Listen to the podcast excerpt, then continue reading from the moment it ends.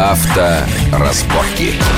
Здравствуйте, начинаем нашу большую передачу об автомобилях. В студии Юрий Быстренин, а в гостях у нас сегодня заместитель главного редактора журнала «За рулем» Вячеслав Субботин. Вячеслав, здравствуйте. Юрий, приветствую. Ну, тем для беседы у нас в этот раз более чем достаточно. Среди них и планы поднять стоимость ОСАГО для старых машин, и грядущая отмена доверенностей, и планы по расширению производства автомобилей BMW на Автоторе. Ну, в общем, обсудить есть что. Давайте, наверное, начнем со страховки. Вот Минпромторг хочет повысить ставки транспортного налога и ОСАГО на старые и неэкологичные автомобили.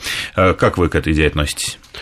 Несколько отрицательно. Почему? Ну, потому что это носит как раз такого э, вытеснения старых автомобилей. Мы не богатая страна, и старых автомобилей, к сожалению, у нас много, а доход невелик. Ну, ездят люди на этих машинах, ну что же их мы выдавливаем-то? Я понимаю, если бы доход был велик, Тогда, да, можно было подумать, там, Швеция, мы в Финляндии находимся, да и страна маленькая. Но, с другой стороны, небезопасные, не экологичные. Да почему-то они небезопасные. Когда их выпускали, сертификат давали на этот автомобиль? Выпускали 20, 20 лет назад. Все, все выдавали, извините. Никто тогда не ограничивал людей, а сейчас давайте их ограничим страховкой. С одной стороны, я, конечно, понимаю, да, в мегаполисе на таких машинах да особенно не столько старые беспокоят, сколько чадящие машины. Угу. Вот чадящие машины, их, к сожалению, много. Ездят на таких в основном бомбилы и из Средней Азии, да, любители на разбитых Нексиях и Жигулях. Вот, вот они чадят. Вот это меня больше беспокоит. А то, что они старые, на них нужно повышать налог, ну, я не совсем согласен. Но у нас же есть процедура техосмотра. Если они чадят, не должны выдавать техталон. Другой вопрос, что это все не работает. Но насколько справедливо поднимать для них налоги или э, ОСАГО? На сегодняшний день я считаю, что это несправедливо. Особенно, когда все-таки э, после кризиса никто еще не оправился, и доходы не так велики у людей. Поэтому давайте еще э, немного стабильности, посмотрим, э, какова вообще доля заработка, тогда можно смотреть, стоит ли повышать эти налоги. Они и так достаточно высоки. Ну, не, не налоги, а страховку. Угу. Я считаю, что... Да и налоги тоже Страховку поднять. можно повышать. Согласен, можно повышать, но опять при условии того, что ее нам э, отдают, возмещают. Случилась авария, нам возместили. Пока этот механизм еще слабо отработан, поэтому я бы не стал пока повышать. Во всяком случае, поработал бы со страховыми компаниями. Вот здесь бы наладил обратную связь по страховым случаям. Что вы имеете в виду?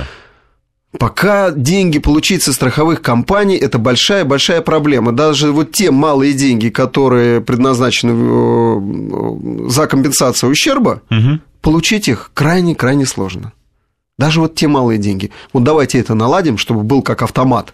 Тогда и будем повышать э, ОСАГО, ну, кстати говоря, э, с 1 января следующего года страховые компании будут рассчитывать стоимость полиса ОСАГО, учитывая количество ДТП, произошедших по вине водителя. Это преподносится как новость. А что, до этого эта система не действовала? Нет, она действовала. Ну, просто были другие расценки. Она действовала, действовала. Ну, это тоже вполне справедливо.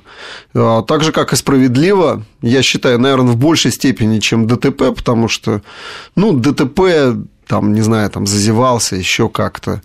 А вот нарушение правил дорожного движения, особенно с видеофиксацией, вот здесь нужно повышать страховое страховку для этих людей. Нарушил ты 10 раз, нарушил ты 20 раз, зафиксировано, получи, дорогой друг, страховку большую. Но подождите, это еще все-таки обсуждается. А вот... Вот это, э, вот, вот как раз, Юрий, и здесь надо обсуждать. А, а количество ДТП, ну... Ну, это... вот эта система бонус-малус. Ведь когда вводили ОСАГО, говорили о том, что это именно так работать и будет. Попадаешь часто в ДТП, страховка дорогая, попадаешь редко, стоимость ее снижается. А сейчас, по факту, получается, что из года в год мы страхуем по одной и той же стоимости, потому что у страховщиков не было единой базы. Вот они говорят, мы планируем запустить такую базу данных. Ну, об этом, э, о том, что будет единая база, говорят прямо с самого начала. Ну и где эта единая база?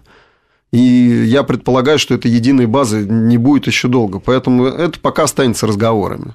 То есть не верите вы вот в эту дату 1 января 2014 Да нет, нет, нет, о чем мы говорим? Ну, кто там, никто своих клиентов э, отдавать не будет. Это должно быть на законодательном уровне. А представляете, что такое принять закон, да?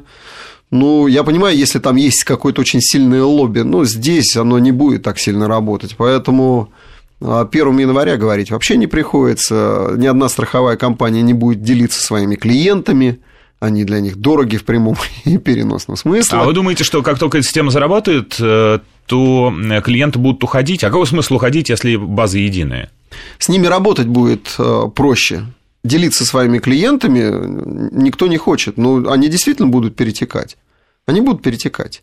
Мне кажется, как другого. раз перетекают они сейчас. Попал в несколько там ДТП, знаешь, что собираются все поднять тарифы и коэффициенты. Раз, соскочил в другую компанию, там опять все по новой. Да немного, Юрий, таких. Нет? Таких немного. Ну, конечно, ведь идет разговор о массовых там переходах и массовой информации. Ну и потом, чтобы создать эту базу, нужно же деньги потратить. Ну реально, вот создать сайт, да, мы все знаем, там самый примитивный сайт стоит 15 тысяч рублей, а такой будет с огромной базой, с огромными серверами, да, это, это требует денег. Мы ну, вплачено это будем делать. Интересно, Российский союз автостраховщиков все таки обещает. Посмотрим, посмотрим, э, с января заработает ли. Мне, кстати говоря, интересно, э, будет ли такая база по КАСКО она должна быть не только по каско, она должна быть вообще эта база доступна и э, по авариям, и по тому, сколько нарушений было. Ну, то есть такая база нужна и по вообще всему автомобилю.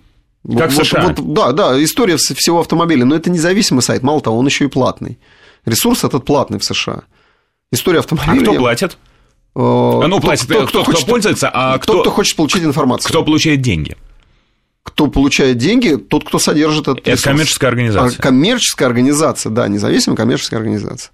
Кстати говоря, по поводу э, старых и неэкологичных автомобилей, вот э, достаточно любопытная новость была из Парижа, там хотят запретить ездить э, на старых машинах.